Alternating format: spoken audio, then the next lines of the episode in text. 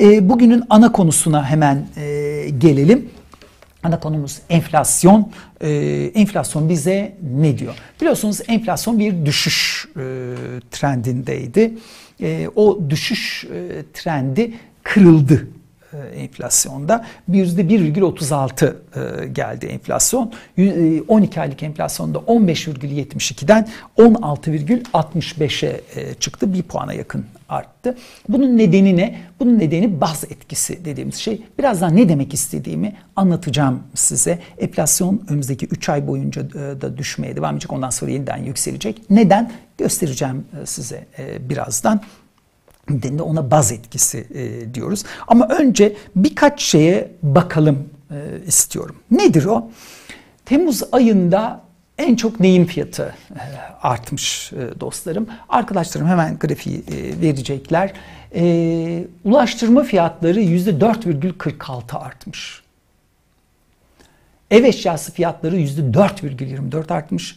Konut %3,10 artmış. Eğlence kültürü %1 artmış. Lokanta ve otel %1,42 artmış. Bir tek aydan bahsediyoruz. E, enflasyon hedefinde yeniden %5'lere döneceğiz deniyor biliyorsunuz. Orta vade açısından Merkez Bankamız öyle diyor işte. Tek hanelere ineceğiz deniyor. Yıl sonunda 15'ler mi olacak, 13'ler mi olacak, 14'ler mi olacak hesaplanıyor. Hani %13 olursa başarı sayacağız.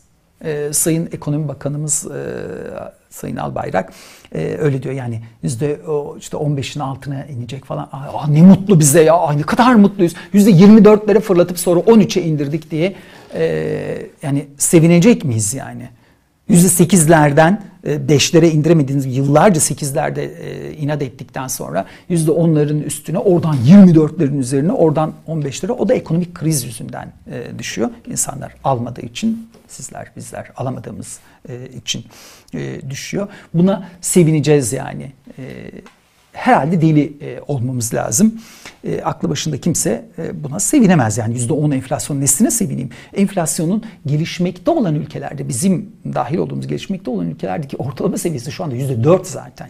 Gelişmiş ülkeler yüzde ikiye çıkarmaya çalışıyor. Onlar da ters enflasyon sorunu var. Yüzde iki civarında bir enflasyon e, ekonomi için iyi bir oran. Oraya e, gelmeye çalışıyorlar. Şimdi peki hangi fiyatlar, bunlar en çok fiyatı artanlarda, hangi fiyatlar en çok e, düşmüş diye baktığımızda arkadaşlarım bir e, şey yapsınlar. Giyim fiyatları %3,20 düşmüş, iyi destek vermiş. Yani indirimler e, olmuş e, Temmuz ayında. Gıdada da %1,11'lik bir düşüş var. İşte yaz e, tabii bu etki giderek düşecek. Sonbahardan itibaren tersine dönecek. Gıda fiyatları %1,11 düşmüş.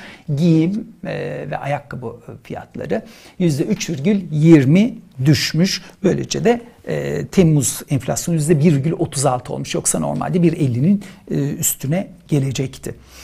Ee, şimdi enflasyon ama bir ara verdi düşüşüne 15,72'den 16,65'e e, geldi.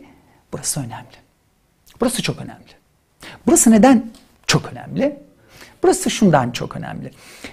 Merkez Bankası'nın yeni faiz indirimleri e, olacak. Ne zaman olacak? Eylül ayında yeniden toplantısı var e, Merkez Bankası'nın. Orada yeniden ciddi bir faiz indirimi yapılması istiyor. Sayın e, Cumhurbaşkanı zaten açıkladı faiz indirimlerinin devamı e, gelecekti. Faiz indirimlerinin devamının gelmesi için enflasyon daha da düşmesi gerekiyor. Geçen sefer size söylemiştim. Türkiye'de enflasyonla e, faiz arasında 3 puan civarında bir fark olmalı ki insanlar parasını götürüp yatırsınlar Türk lirası mevduatına. Yoksa ya döviz alıyorlar grafikte biraz önce gördünüz ya da gidip altın e, alıyorlar. İşte e, te, şey yastık altı deniyor onlar için. Ben yastık altı demiyorum kimse yastık altına altın falan diyor. Ben gerdan altı diyorum. Biz diziyoruz böyle gerdanlarımıza, e, kollarımıza işte bilezikler altınlar e, şeklinde.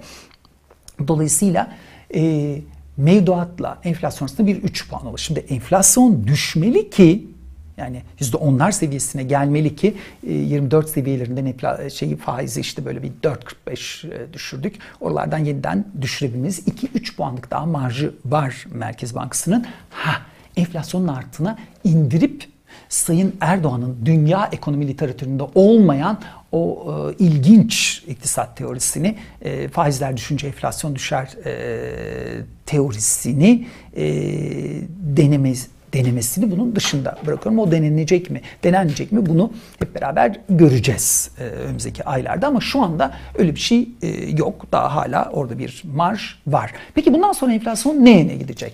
İşte o baz etkisi dediğimiz şey. Şimdi Baz etkisini biraz size anlatmak istiyorum. Lütfen iktisat dersi veriyormuşum gibi almayın. Ama önümüzdeki dönemde enflasyon düşecek düşecek dediklerini buna güvenerek e, söylüyorlar. Biz de hesaplarımızı yaparken böyle yapıyoruz e, zaten.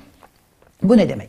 Enflasyon 12 ay boyunca yürüyor. Yılın içinde böyle dolanıyor enflasyon. Nasıl? Temmuz ayı enflasyonu açıklandığında 2019 Temmuz ayı enflasyonu 2018'in Temmuz'u çıkıyor. Ne oluyor? 2019 Ağustos, Eylül, Ekim, Kasım, Aralık 2020 bir yıl öne gittim ben. Ee, Ocak, Şubat, Mart, Nisan, Mayıs, Haziran, Temmuz. Böylece 12 ay oluyor. 12 aylık olarak yürüyor e, enflasyon. Veya bugüne geldiğimizde 2018'in Temmuz'u çıktı. 2018 Ağustos'undan bu senenin Temmuz ayının sonuna kadar 12 ay boyunca enflasyon biz ona yıllık enflasyon diyoruz. 12 ay 12 ay ilerliyor. Yılın sonunda 12'ye varınca o ayın o yılın 12 ayının e, enflasyonunu görmüş e, oluyoruz. E, ama ay ay ilerliyor. Bu ne demek? Bu şu demek. Geçen yılın Temmuz'undan daha yüksek çıktıysa enflasyon, enflasyon, yıllık enflasyon yükseliyor. 2 Temmuz'un farkına bakıyoruz orada. Bu sefer %1,36 bir önceki 0,50 olduğu için enflasyonu 1 puana yakın yükseltti.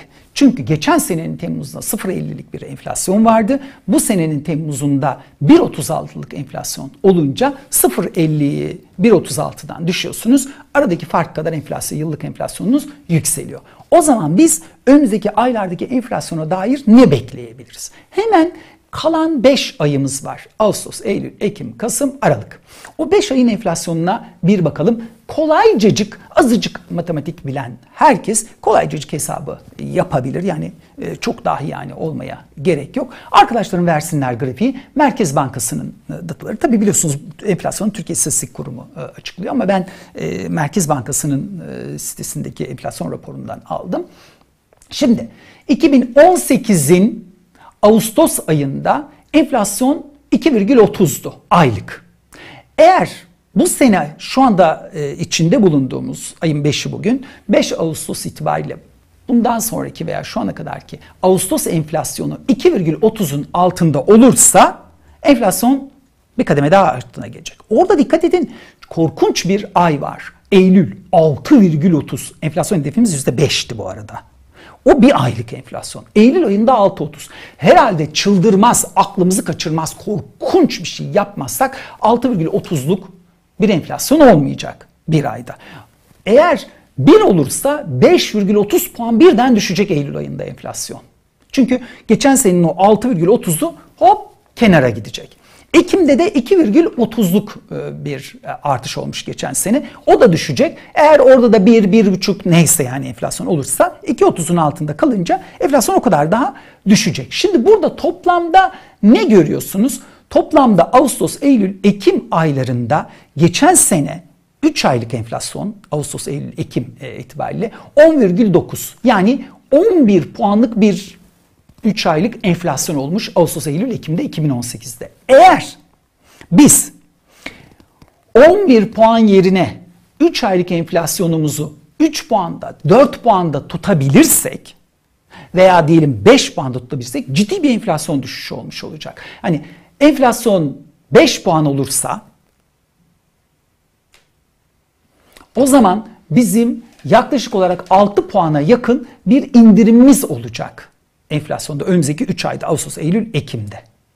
E, bu da ne demek? Bizi 10 bandına getirecek demek.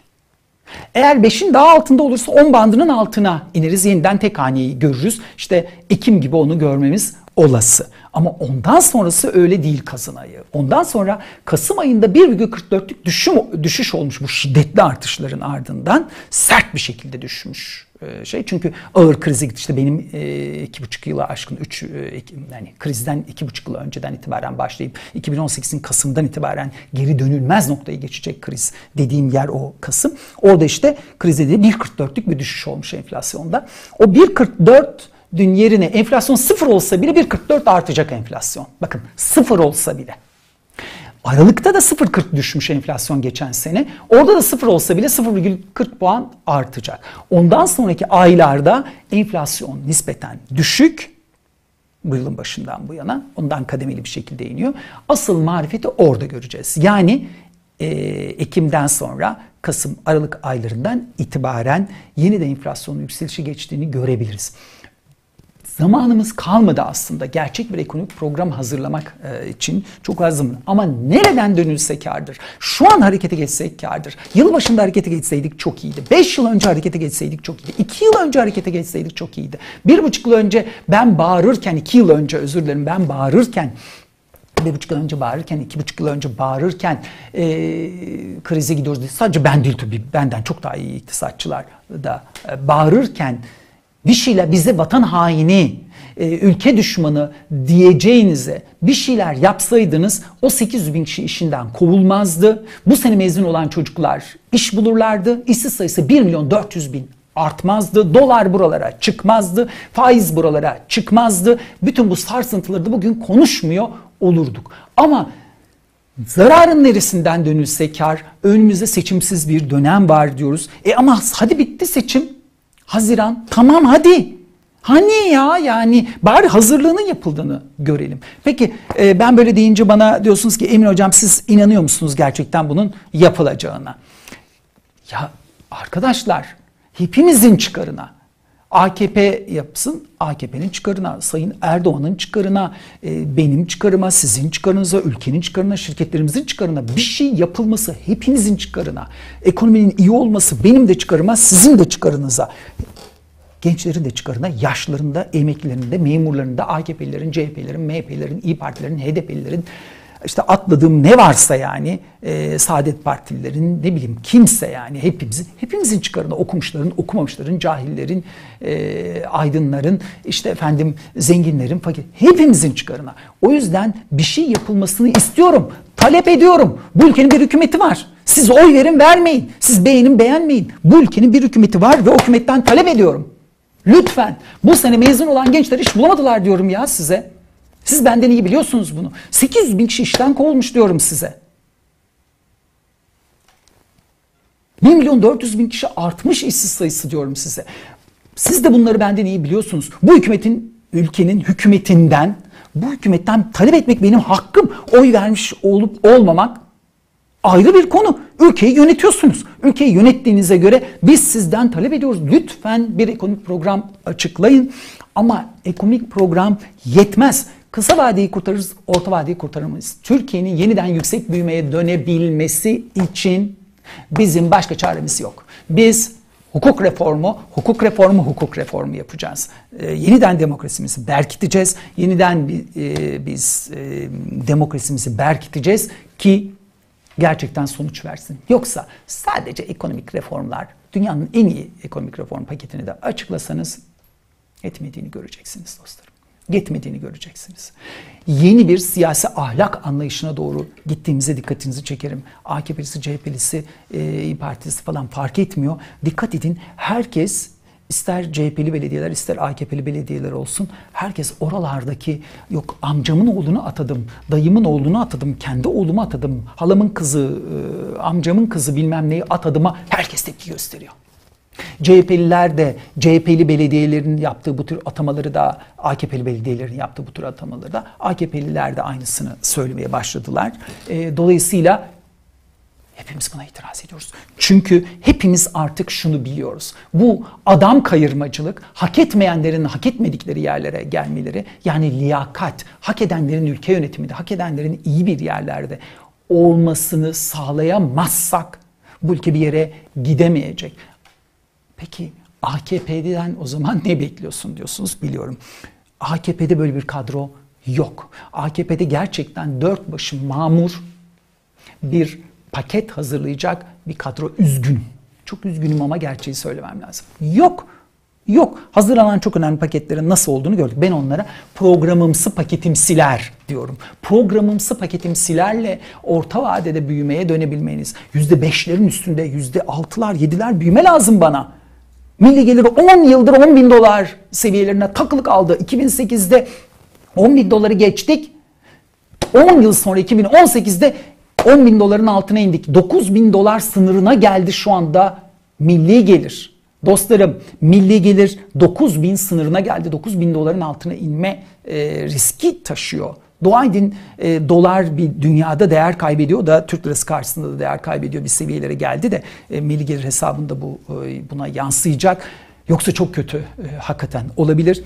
O yüzden lütfen gerçek bir paket hazırlansın. AKP'de böyle bir paket hazırlayacak kadro yok ama Türkiye'de bolca var. Bunun liyakat sahibi insanları alın hazırlayın ve e, gelsin. Bugün dostum bir Günce Bas'la birlikteydim. E, onunla konuşurken e, o bir şey söyledi. Şu anda kendine saygısı olan, birazcık e, Türkiye'de ve dünyada saygınlığı olan hiçbir insan AKP ile anılmak istemiyor dedi.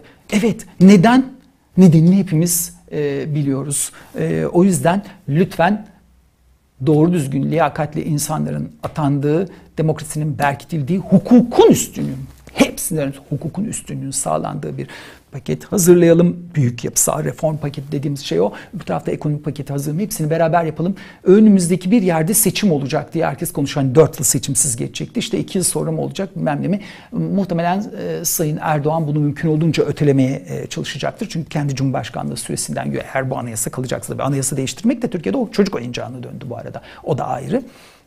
Eğer e, değiştirilecekse e, anayasa o ayrı bir şey ama değiştirilmeyecekse kendi Cumhurbaşkanlığı süresinden yiyeceği için mümkün olduğunca ötelemeye çalışacaktır ki e, aynı zamanda bu ekonomik kriz ortamında şu an itibariyle rüzgar tamamen AKP'nin aleyhine esiyor. Ne kadar beceriksizce ekonominin yönetildiğini ne kadar beceriksizce dış politika yapıldığını artık herkes e, görüyor. Öyle sanki S-400'leri biz ürettik, biz şey yaptık gibi S-400'lerle hava atmanın da çok bir manası e, yok.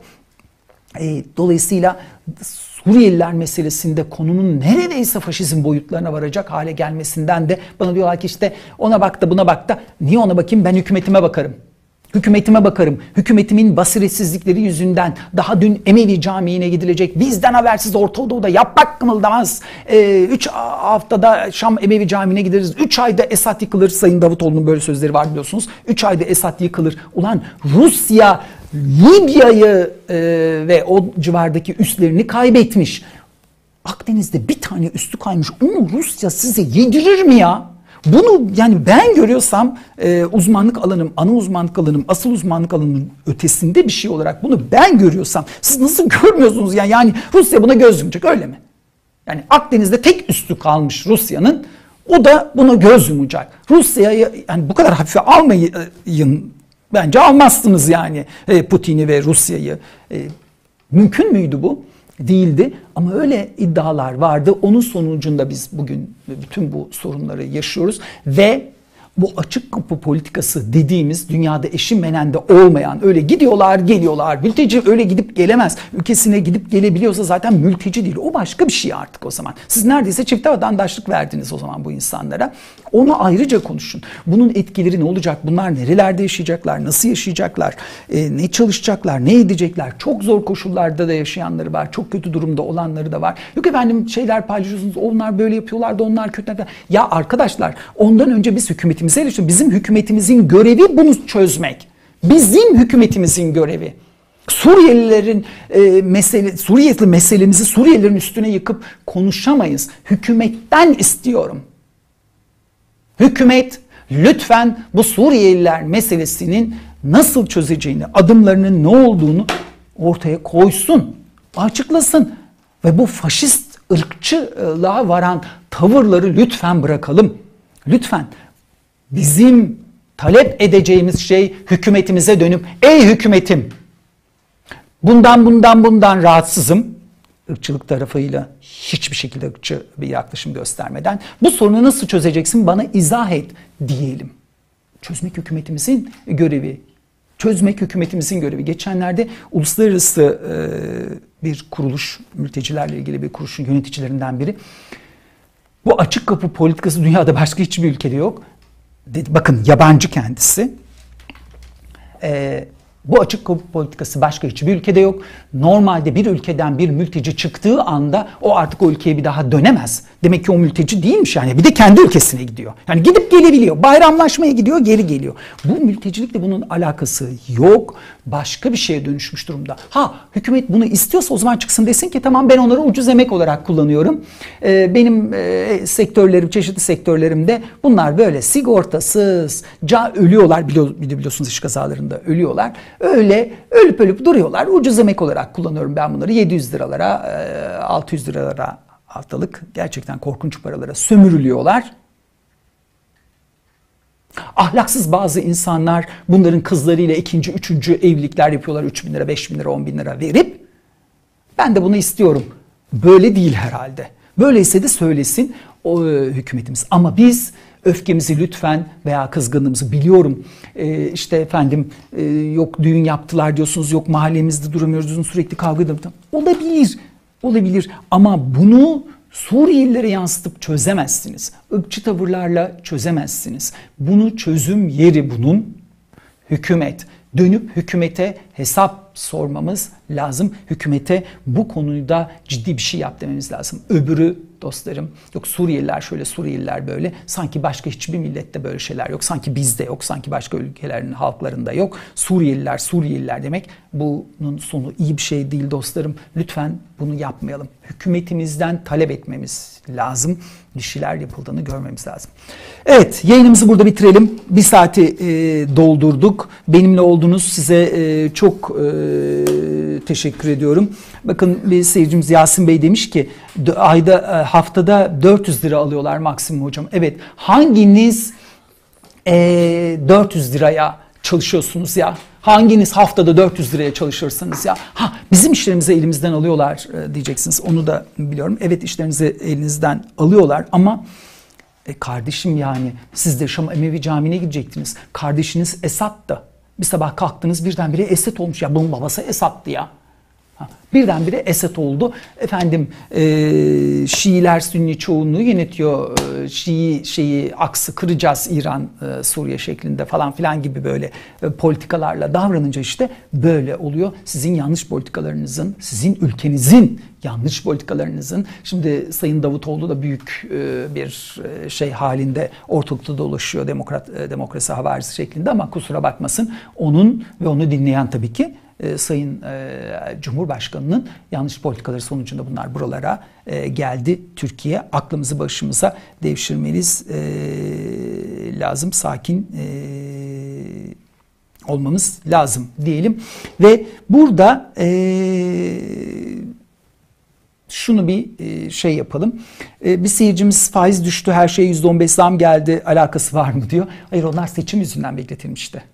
Ben size söylemiştim seçimden sonra zam gelecek, dalgası gelecek diye.